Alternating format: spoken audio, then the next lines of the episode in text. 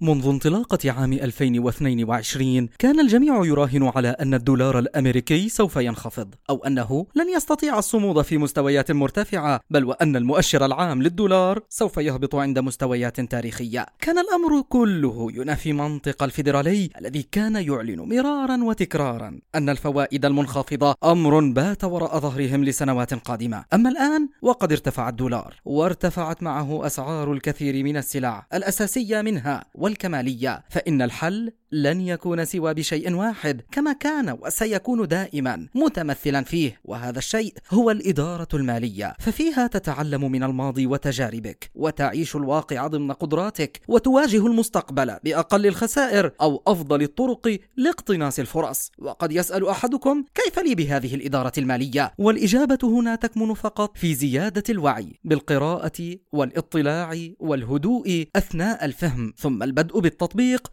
إما ذاتيا وهذا الأصعب ولكنه الأرخص أو من خلال المدير المالي المعتمد والمرخص والمؤهل وصاحب الخبرة والتجارب.